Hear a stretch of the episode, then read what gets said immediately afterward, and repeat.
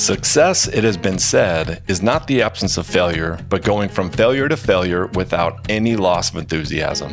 This podcast was created to discuss the correlation between short term failures and future success by those who have pushed themselves to become real powerhouses. Michael Jordan said, To learn to succeed, you must first learn to fail. And Mike Tyson said, Discipline is doing what you hate to do, but nonetheless doing it like you love it. On this podcast, we celebrate those who were not afraid to fail by taking disciplined action on their path to success.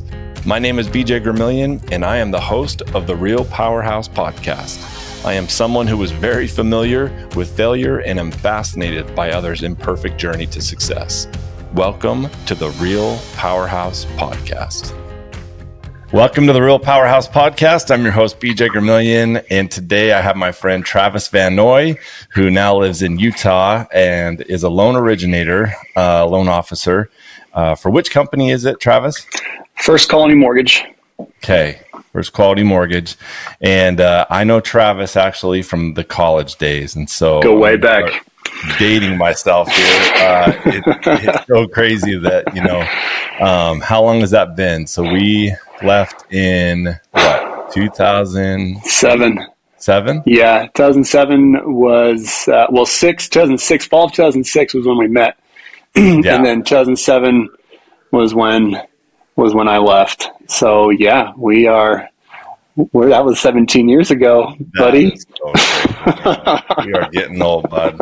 Um, so yeah, no, I, I, reached out to Travis. We've uh, you know stayed in touch over the years, and it's it's fun having you know him in uh, the real estate industry so that we can talk a little bit about you know housing, what's going on. So we'll obviously get into that in the show, but uh, Travis just an all around good dude, and so. Um, going to be fun to learn about you know his story his journey how he got into you know his profession that he's in right now and how he's been able to weather the storm. I think a lot of people are are going to be curious especially those listening that are loan originators to see what you're doing to uh, survive the storm because it feels like it's just been relentless now for the last 18 months to 24 months with the Fed doing their thing. So interested to hear, you know, kind of how you've done that. But uh, before we get into all of that, we would love to hear. Tell us, Travis, uh, who was Travis before he became this incredible loan originator, father of now four Four little boys. hey, so yeah, tell us a little about yourself. Tell us about your background. Yeah, so I uh, born and raised, well, not born, but raised in Reno, Nevada. Um, my formative years were, were was then in McQueen High School. Um, after after high school, went to BYU Idaho. That's where I met met BJ and and his wife Alexis and my wife McCrae. We we uh, we were uh, bouncing back and forth from our our apartments and uh, yep. and uh, yeah that was that was a lot of fun a lot of carefree times spent and they were they were our wives were roommates for yep. a little bit yeah yep, so exactly we hang out quite a bit so yeah Funny story, actually, there. just real quick about that that you just reminded me of, actually, and it just hit me. Actually, I remember my wife reminded me of this actually the, uh, last night when I told her you were going to come on the show. She's like, you remember that time that uh, Travis, we had him drive my car and we sat in the back seat and just made out for like three hours down to Utah? that was like, that's a great memory. Yes, I do remember that. And he told whatever me, it takes. Like, All right. Dude, yeah, whatever it takes for a free ride. Like I don't even care what you're doing. I'm getting a free ride down to Provo. Like those, that was oh, whatever it took to get out of Rexburg is what it. I cannot believe we did that. Think about it, Like really, we did that? She's like, yeah. yeah. Uh, anyway, sorry. Keep going. No, that's funny. No, good, good times. um, so after that, served an LDS mission in uh, South Carolina, Spanish speaking. Um, still use my Spanish Spanish today with nice. with doing loans. So help help a uh, you know I'd probably say ten to fifteen percent of my loans are Spanish speakers. So that's pretty cool. so jealous. Um, yeah, no, super super grateful people to work with. Like I, they're people that I just you just want to bend over backward for because they're they're going to be loyal to work with you. They're going to be appreciative and and so just yeah, I love love working with the Hispanic group. Um, and so, yeah, after mission, went to Southern Virginia University to live out my dream of playing a little bit of college basketball and and uh, played out there for two years and and uh, had a great time. Southern Virginia University is a really tiny school, uh, basically the backwoods of West Virginia, um, and just the school or the, the town had three thousand people in it. The school had maybe a thousand students in it. Um, so if you know somebody that went there, I probably during the same time I probably know them. Mm-hmm. Um, and uh, so really tight knit community, and uh, and won a little small college national championship that that uh, I, really? I, I, yeah, yeah, dude. Won a little little national championship out there. I've got a ring, and I, I hold it over. natty. Yeah, I got a, I got a ring that I hold over Kyle's Super Bowl rings, and I say, dude, you didn't get a college one, so yeah, right. he only wishes. Yeah. He only wishes. Yeah. um, so, so, yeah, for anyone yeah. that didn't catch that reference, we will bring up uh, the elephant in the room, Van Noy. For anyone that saw the last, and I asked him beforehand, I was like, "Are you okay if we tell everyone just you know get this out of the way?" Uh, yeah. So Travis's brother is Kyle Van Noy, who does play in the NFL still. Which, funny enough, I did not realize he was still playing because uh, in the NFL, if you're in your 30s, you're ancient. You're and, ancient, um, yeah. So I thought he was done, but uh, so he has two Super Bowls with the Patriots. Yep, Tom been to three, one, two. Yep, Tom so Brady crazy. train. Yeah, you were there for the. Were you there for the Atlanta game? Yep, oh I was there.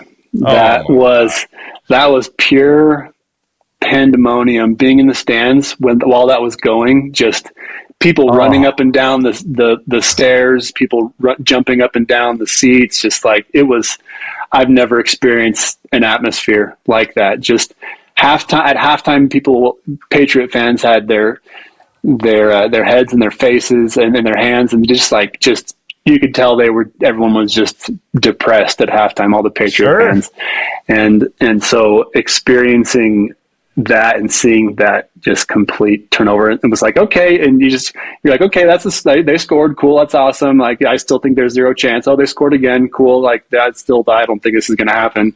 And no. just everything had to fall into place perfectly at that game. Just un- unbelievable. So I tell you yeah, what, that, that game was on the opposite end of that because I cannot stand the Patriots. so mad when yeah. they when they started coming back. I, I, think after they scored that second touchdown, I left. I was like, I've seen this. I know what happens. I am not going to be witness to this. And yeah. I seriously left. I didn't watch the rest of the game. And then I heard, yeah, sure enough, they pulled it off. I'm like, son of a gun, Tom Brady, you little punk. Tom Brady um, finds a way. It's yeah, Patriot. Being a Patriots fan was an acquired taste. So when he's done with the NFL, I don't think I'll be a Patriots fan. But uh-huh. it was it was fun while it lasted. Yeah, yeah. So and then so. I just found out he's now with Baltimore because uh, he's yep. actually having a pretty good little stretch right now. With yeah, yeah. He's back. he's had I think well he missed the first three games just because nobody picked him up, and he was he was kind of thinking in the back of his mind, okay, maybe my career's over, nobody wants me, and and yeah. then Baltimore snagged him three games into the season, and I think he's had five or six sacks. So he's he's uh, leading the team from linebacker position in sacks, even missing those first three games. And and uh, yeah, his his story is is really interesting because he's got he was he's been undervalued, underpaid, and then he overperforms during the season, which is really unfortunate. Like he's he's kind of he's every team he's been to, he's kind of been the top performer from his position, but been one of the lower play lower paid players. Travis, um, why are you not his agent? What? Yeah, I know. I know. yeah. Yeah, man, I don't know. It's it's uh, there's a love hate relationship there with that with that. I'm guy, sure but, it is. yeah. I mean, what a weird profession to be sitting yeah. on the couch and then randomly get a call and say, "Hey, can you show up tomorrow? Mm-hmm. Uh, we could use you." And um, yeah, go suit up and figure it out. Yeah, and I don't know. Like that's such an interesting sport and, and just kind of a, another just funny story like and this is going to be memory lane for me guys. So uh, this isn't like most podcasts um, where we have this background. Um, but travis invited us to his wedding and um, and i remember you know we didn't know anyone really um, and you know alexis and i i think we were just recently married And so we were just kind of like hanging out, and they set us at some table with some random dude, and we just sat down and we are just talking to him. Nice guy, uh, doesn't look anything. He's not big, not small, just kind of an average looking normal guy, and and but super cool. Like we just were taking it, and so and it's funny. We talked for a long time, and and then someone came up to him and was like you know, hey, Mr. Big Shot, hey, Mr. You know, because at the time he was he was actually suspended, I believe, during that year uh, at BYU, and then you know he was going to come back for for the next mm-hmm. year to play for him, and and so we you know met him during that time, and and then I was like, wait, what? You know what what's going on? And then they filled me in. They're like, you didn't know? And I was like, no, I didn't know. I don't know anything about you know BYU yeah. football or yeah. I don't follow BYU football. Why would I? Right. Horrible. Yeah. Um, so, you know, I. Uh, anyways, you know, it, and then after that, of course, then the entire conversation turned to football, and so we yeah. we hit it off and had a good time, and and it was fun though because after that, I watched his season. You know, at BYU, mm-hmm. obviously did really well. And then I remember watching that draft, and that was the first time I've ever watched an NFL draft where I knew someone that was gonna, you know, mm-hmm. be drafted, and cool. it was such an intense experience for us. So, how was that for you? I'm I'm curious. Um, oh, what was it like man, just, for draft day? Yeah, I mean, he was he was hopeful he'd be a first rounder, and you know, everyone's there, the whole family's there, even extended family and close friends, and and it was uh, was it's it's stressful because you're sitting right next to him and and knowing he's got a million different things going through his mind like you know did I go hard enough? Is this the right decision? Should I be going? Is it is should I have waited? You know all those those different um, ideas and and uh, and pretty disappointed. Um, it's it's um, it's torture that the NFL waits a whole other day between the first and the second round oh. because you know you know so many of those guys are just up late at night after the first round not getting picked. And and uh, and so and so yeah he got picked early in the second round. And and that was awesome. Super cool to you know hear the phone call and listen to the coach talk to him. And and uh, you know the, you see all the videos of, that people post of the family celebrations and stuff like that. And that was that was that's that's how it all goes down. It's super exciting moment because you know he and I both grew up playing playing sports. My dad was in Parks and Rec, so he just my dad would throw us into every sport possible growing up, and um, teams were missing players. He said, "Oh, well, I got two sons that can show up," type of situation, and mm-hmm. and um, and so ESPN was on every single night. You know that that whole Michael Jordan top 10 highlight era of life in the 90s when that was all you did in the evenings was was uh, was watch the top 10 before you go to bed. Oh, and yeah. uh, and and so it was it was pretty sweet. The first time he he, he had a play uh, that made it to the ESPN top 10, I texted him like, "Man, think of all those nights we had watching and and uh, you finally made it. Like that's that was that was the first moment where I was like man okay this is the this is gonna this feels like it's gonna happen for him. And and uh, so and was that when yeah, he was at Detroit that he got in the top 10 no he had in the Poinsettia Bowl um, if you mm. remember the San Diego State game he had he had a strip sack he had an interception a strip sack, strip sack and fumble recovery. He had an interception pick six and basically single handedly turned the game around and won the game as a defensive player. Wow. Um, and and so that was that was where he made top ten. I don't know what number he was, but but well, yeah, when that happened, it was it was the end of his junior year. But um, just Crazy. it was yeah, just just just cool, just cool because you know he, he's my only sibling. We grew up together, every did everything together, so it's just so fun to watch him and be a part of his his uh, his success. And um, but no, I I uh, I'm super proud of him and happy he's made an awesome career out of it. Yeah. Oh man, that's fun. Super cool. Okay, let let's yeah. get back to you. Um, so you know, family of four, and then tell me yeah. how how did you get into the mortgage industry? Um, so another BYU connection. I uh, went to a BYU Notre Dame football game while I was out at school in Virginia uh, to watch Kyle and met met a guy that was the owner of, of First Colony Mortgage while I was out there. And uh, told him I just graduated, told him I was looking for a job, and no offer or anything was made at that point in time. Um, but I was I was at that point in time. I was working at Lowe's, uh, customer service Lowe's guy, right out of college, looking for something to do in that small town of Virginia. There were many job opportunities, and and uh, and I talked to First Colony Mortgage, told them this is you know I I told them I was looking for a job, and and it was it was something that that interested me, um, and um, it was. I feel like anybody that goes into real estate takes a pretty major leap of faith when they first get started. Um, and McCrae, my wife, had uh, just finished nursing school. So we were going to, our idea was okay, let's get this thing started off the ground. Um, she was going to work. Our oldest was was about to be born. She finished, she passed her NCLEX, the nursing exam, in May. Brooks, our oldest, was born in July she worked a lot during that first time while she had a newborn and while I was both we were both working during this time frame. And it was mm. um, if you're a Dave Ramsey person it was beans and rice you know type of type of lifestyle at the beginning. And um, it took me six months to close close my first transaction. Um, and that first transaction was a refinance with a guy that I home taught like there you just, go, you friends and family. That's where it starts. yeah. so, um, just yeah, the first the first two years was just a little bit of a bumpy road, and um, was able to able to work with with a handful of, of different builders. Um, started out with those those relationships and real realtor relationships, um, and the the one thing I really wanted to focus on talking to you about this, and I just reflecting on the ten year career I've had in this is is um, is I want to talk about loyalty. Like loyalty in this business, yeah, can sometimes be one of the hardest things to find.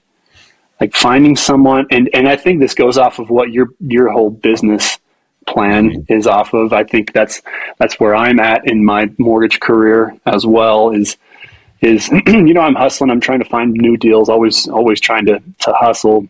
Mm-hmm. But if you can find your core group of people that you know are that trust you, they're going to be loyal to you, that are going to you know know that you're going to you're going to do a good job. You're going to take care of them. It's going to be a smooth process. Um, then then that's that's really all you need. I mean, it's it's uh, because this business can get pretty cutthroat, especially this past year. This past year has just been there's there's been mortgage companies that have been that have been trying to undercut that are just taking pennies on a deal just to win the transaction just to make a couple hundred bucks and mm-hmm. and so the yeah that that's that's been really really a, a struggle this year is is is uh and, and and you can feel it that there's there's a couple businesses and I'm just talking to other loan officers and realtors. There's there's been there's a handful of, of mortgage companies that are on the verge of saying, "No, nah, this isn't going to work." You know, closing their doors.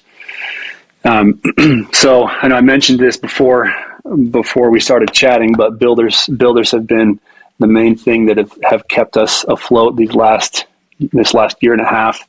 Mm-hmm. Um, and you know, we have a love hate relationship with our friend Jerome Powell um, yep. and yep. and he's uh, he he he uh, he was our savior during 2020 and COVID, and then now he's trying to fix that whole problem, and it's it's it's uh, it's just been been interesting to see how that's been managed, and um, I don't know. I don't know if you have any yeah, thoughts really about is. Jerome. I mean, yeah, like if you think about it, I mean, their their job essentially really is to manipulate the market, and um, and mm-hmm. they do mm-hmm. so obviously through the interest rate. And so, you know, to Travis's point, yeah, like in 2020, the reason why rates were two and a half, three and a half percent in that range was because the Fed dropped the rate down to zero, you know, as most people know. And then they also, you know, were buying back mortgage backed securities. And so yeah. it was a combination of those two things really that um, mm-hmm. fueled some of the lowest interest rates we've ever seen in our lifetime, probably will ever see. Never again. Yeah. Yeah.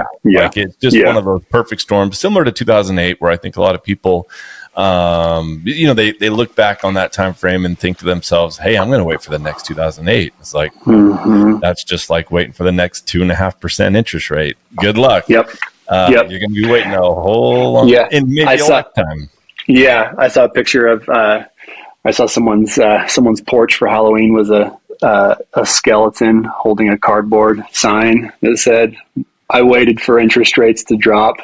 and, and, and so it's it's so true. It's like you know, it's it's you're right. You're right. It's probably that perfect storm's probably not going to come come back in our lifetime, and um, yeah. and the and we're we're in a in a situation where it's still really low inventory, and builders are still nervous to break ground, and yeah. and so that that doesn't help our lack of inventory situation, and then and then everyone that is in their starter home that's now their forever home because they have a two or a three percent interest rate. And, mm-hmm.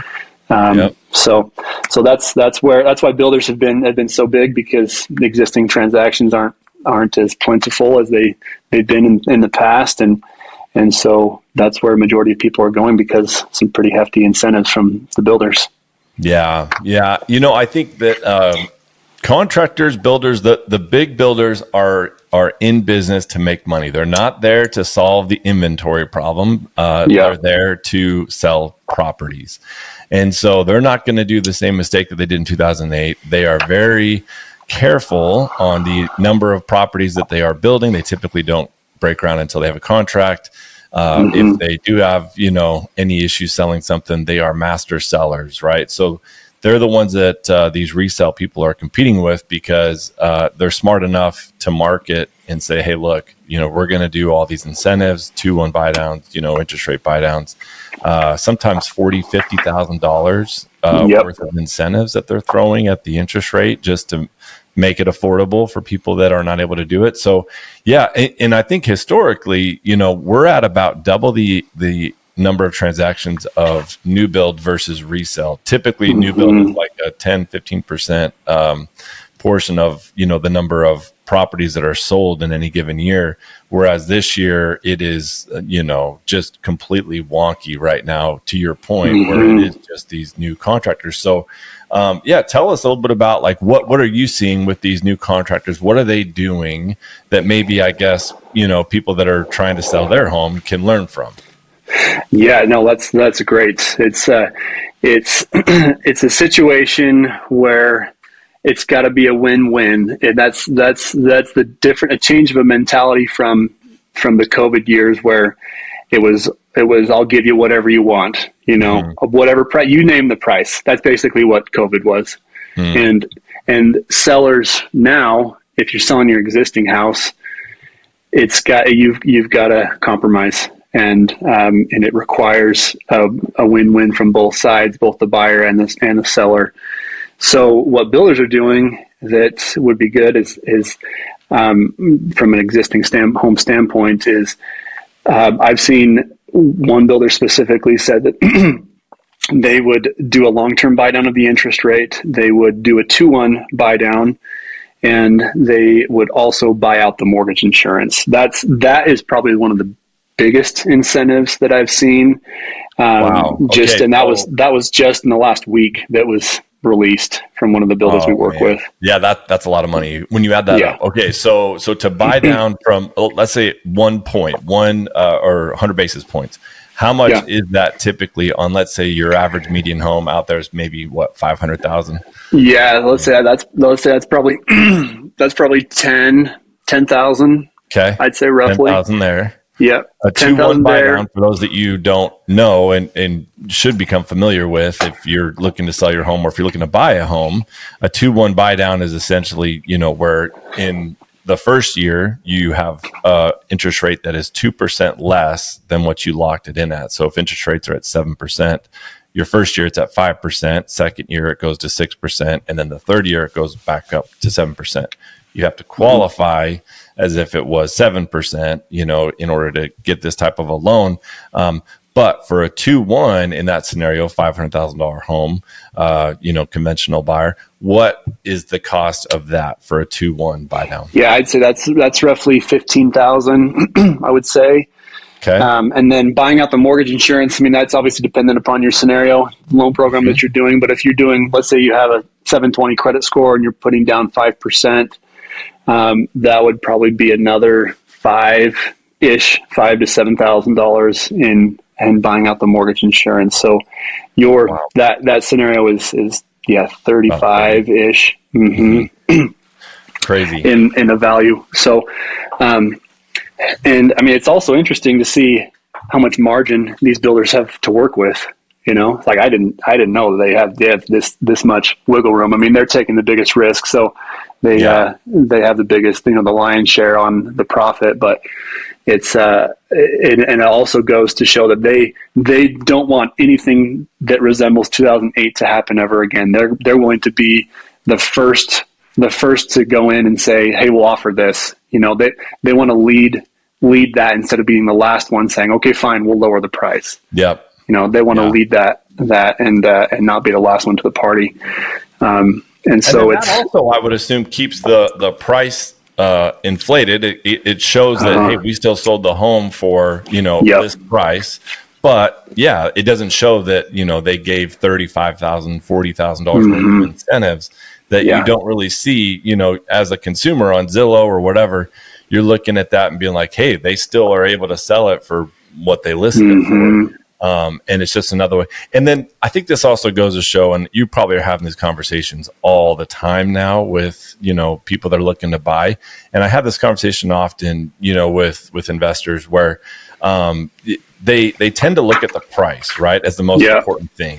Um, and what we try to educate them on is really it's about the monthly payment, you know. And so uh, it's much better a lot of times to to spend that ten thousand dollars to buy your interest rate down a point versus mm-hmm. getting a ten thousand dollar reduction on the actual purchase. So, mm-hmm. tell us about that. What are you seeing? You know, is that right? Curious what your thoughts are. Yeah, no, I I would, you know, in the perfect world where we all have millions of dollars and we can buy a home cash, then yeah, that doesn't make the most sense. But in in uh, reality, it's uh, it's that you know you're in that five to twenty percent down range is the typical buyer, right? And and uh, and so and so as far as and yeah, that that's definitely and that's definitely the the conversation that realtors are having, that lenders are having with their with their clients is is because from a client's perspective, from, from a consumer's perspective, that's the first thing that they think of, right? Is that is the price, um, and so and so, yeah, so at 10,000, let's just say if we use that same $500,000 example, let's say we drop the price $10,000. In that situation, your monthly payment's going to drop by maybe 50 bucks a month. Um, if you use that $10,000, let's say you could use it, a combination of things. You use it for buying out your mortgage insurance and lowering your interest rate. If you use it for those two things, that could be, that can be a $200 drop in your monthly payment. So it's, um, and especially especially if this is a, a longer term home, the overall value of that lower monthly payment, if you have an extra two hundred dollars to play with every month, that um, can be used for your the twelve dollar dozen eggs that you're paying for, you know, whatever it is, that's that that extra two hundred dollars a month can be used to be reinvested somewhere else.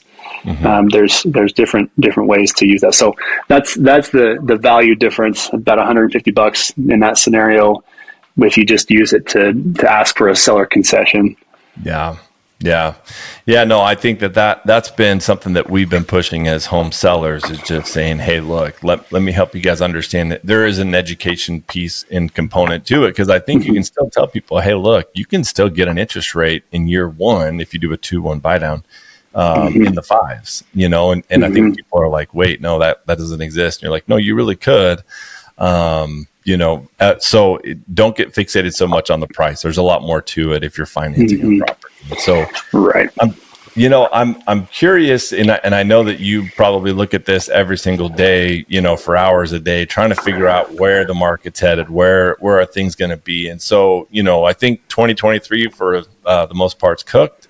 Uh, we're towards the end of the year. Um, I think it surprised a lot of us the fact that interest rates got up to eight percent, and that you know the rate cuts did not occur uh, this mm-hmm. year. So, curious what your thoughts are for uh, 2024. What what are you thinking? What's your crystal ball telling you? Yeah, yeah. No, I think um, well, just the Fed's in their most recent meeting they just announced that they paused rate hikes, mm-hmm. um, and I mean, they left the gate open a little bit that if they could keep raising high uh, this next next month, they could continue with another rate hike. Mm-hmm. Um, I think the biggest the biggest thing that's the the factor that the feds are looking at right now is unemployment. Um, that's that's I think the biggest ticker or the gauge as far as where the economy is at. Um, and so my my prediction next year is mm, I think spring summertime is when they'll start maybe either just keeping things as you know not not raising or or lowering interest rates mm-hmm. uh, maybe toward the summertime of next year start slowly lowering interest rates um, also with next year uh, being an election year there's always some political shenanigans that like to happen during during election years just in the the 10 years of doing this and just watching the, the track record of election years, there seems to be a drop in interest rates. Um, mm. And and my overall opinion is if rates are in the fives or maybe even low sixes, that will get people to feel like okay, this is doable. Um, and and I don't think it's going to be necessarily back to the races unless rates drop to the fours or something crazy like that. But um, and we're not going to see crazy multiple offer situations um, like COVID unless they drop to the fours. But if we're in the in the sixes or the fives, I think it's a manageable number that could get some people that are in their first home in their condo or in their townhome that want to move up um, and can get first time home buyers to make it feel like it's a little bit more affordable. And yeah. in all honesty, we don't want to have crazy appreciation like we had 2020 yeah. 2021 that is not a stable market and and if we're having the 2 to 5% appreciation and consistent transactions both in the new construction and the existing markets i think we'll um, that will be a happy place for the market to be at. And we don't yeah. we don't want any whammies. You know, we don't want nope. any. We don't want any crazy. We don't want war. We don't want anything like anything like that to to derail derail us. And and I think I think there's there's still so much pent up demand that's waiting. And and uh, and I think that once once we get a little bit of more relief. I mean, once once interest rates hit eight percent, just in this last week, yeah. It's been it's been the quickest drop in interest rates in a week span in 10 years. Whoa. From the mortgage world. So we, we dropped almost three quarters of a percent in interest rates within a week's time frame. Mm-hmm. And that, and that, I mean, the, the thought behind that is, is that looks like that could be our ceiling. Um, and so I think that's, those are my those are my thoughts. We'll see. We'll see how this next yeah, year goes. On, you know, I don't think we disagree on a lot of what you said. I do think uh, psychologically, to be honest with you, I think that eight percent was probably a good thing. Um, yeah. I think that people needed to see that number to help reset their expectations because you know when the first uh, interest rate started occurring, I think that and it, and it got up in the fives. I think everyone was like, "Oh, I'm never going to buy a home." Never, yeah, it has yep. to be at least. And I even did a survey just with you know my my Facebook group one time, and I asked them at what interest rate would you buy at, and over seventy percent of them, I believe, were under five percent. Is the only way they would buy a home, and then you know, obviously interest rates went up to the sixes and then into the sevens. And then I think that when it hit the eight, um, they did another survey where they said uh, John Burns uh, is an economist, and he did a survey, and he said the magic number was five and a half percent. Where everyone was saying that if it was at five and a half, I would make the decision to, to buy or sell, mm-hmm. um, and that was about a year ago. A uh, little under. It was at beginning of this year, and so I'm curious to see now that it hit eight percent. That mm-hmm. I, I'm with you. I do think that the magic number is probably more like six percent, mm-hmm. um, where people are going to start waking up and being like, "Hey, look, you know, it's not going to get much lower than this. We just got to accept this is kind of where mm-hmm. things are at." So, yeah, the funny thing is, it's all relative, right? There's there's yeah, millennials, millennials, and Gen Zers that have that have been coddled for the last ten years. That's all that, they know. Yeah, yeah all I mean, all they know. All, I mean, that's all they know. Yeah, so it's it's uh yeah, it's it's really really interesting to see the psychological side of it because because yeah, it's it's it's really funny. That's funny that you had that that poll because it, anyone someone would give their left leg to have a five percent interest rate right, right. Yeah, I mean, it's just funny. They would, yeah, like, yeah, they, they just all like five percent. Are you kidding me? That's yeah. so unreasonable. Yeah. So again, goes to the point of don't time the market and uh, yeah. don't think that you're going to sit around, wait around. I can't tell you how many people I've talked to that thought they were going to time the market and missed out on 50% gains, right? And, mm-hmm. and so you mm-hmm. just, you got to be careful about that. They do have that saying, I'm sure that you use all the time where it's, you know, marry the asset, date the rate.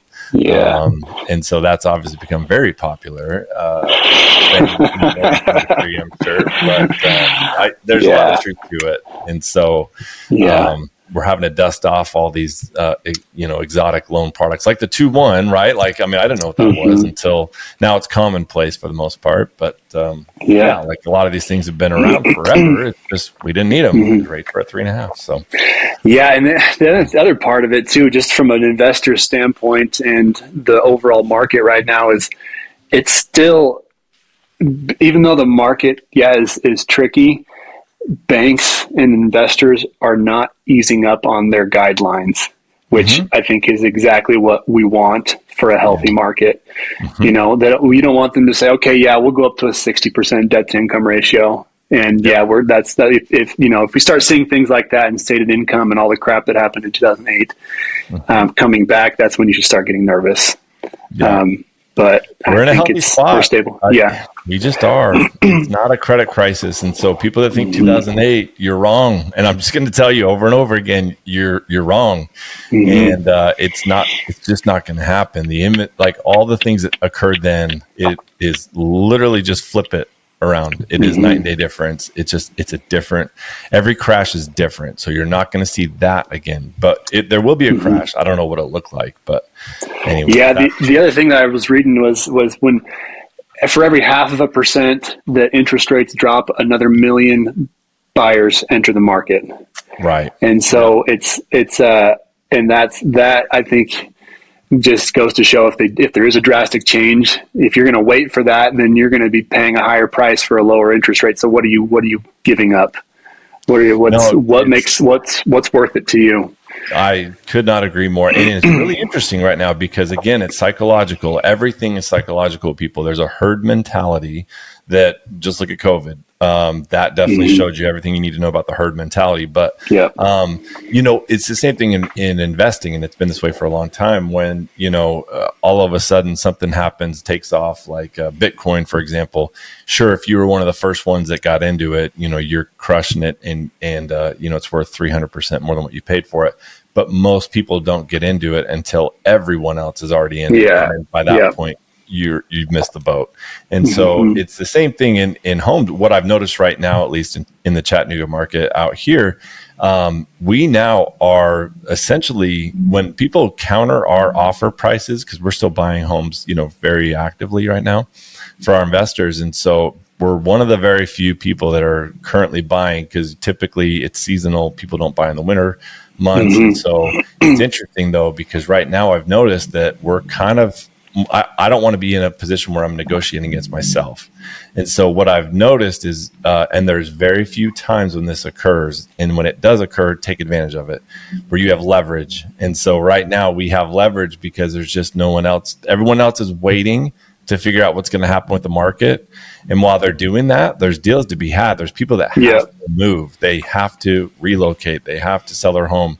Uh, death, divorce, all those things still occur and so, yep. you know, if if you're just there at the right time, right place, and you offer a disciplined offer, we don't negotiate. We're not coming up. We don't need to. And it's mm-hmm. funny, sure enough, we've had so many people recently come back to us and say, okay, I'll take your original offer. You know, like they, they kept trying to negotiate and we're like, no, no, I think we're fine. This is what we want to pay. This is where we feel comfortable.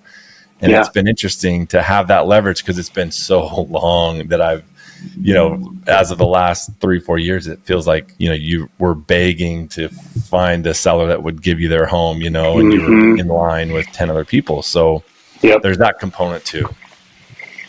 So Absolutely. anyway, that was a lot about the the housing. Uh, I don't want to bore people too much. So, um, Chad, let's let let's kind of get back in into. Uh, so typically, what I what I like to do at the end of the podcast is just ask everyone these three questions, and so uh, would love to get your feedback on them. Um, but the first one is, uh, what are uh, a, a podcast or a book that you've been listening to or reading this year that's impacted you, that's made a big difference? Um, well, I'm not a super avid avid reader, but I did read a book that just a couple months ago that that I, I loved, and, and this is probably one that a majority of people have read, but I, I'm I'm uh, slow to the train there. But it was but it was it was really really impactful, really interesting. Uh, was was Shoe Dog, um, just the story of, of Phil Knight and and Nike, and and it was just a lot of, a lot of those those uh, motivational entrepreneurial books are are kind of they're, they're, in all honesty a lot of them are kind of boring. Um, yep. but this one is a page turner. Like just the struggles he went through the the issues that he had and and uh, the times where he wanted to quit. And, um, his his uh, his story is pretty unbelievable. Um, yeah. and uh, and so I loved I loved that book it was just yeah I I finished it in in a week just because I was so into it. Yep. Just a good yep. one. I totally agree. Yeah, definitely uh, would support you on that one. So yeah. cool. Um, okay, if you can go back uh, ten years, you know, well, let's say you know going back to when your career first started, which was about ten years ago. It sounds like. So, mm-hmm. um, if you could go back ten years uh, to your younger self, what would you tell yourself then? Like, uh, what what's a piece of advice you would give yourself?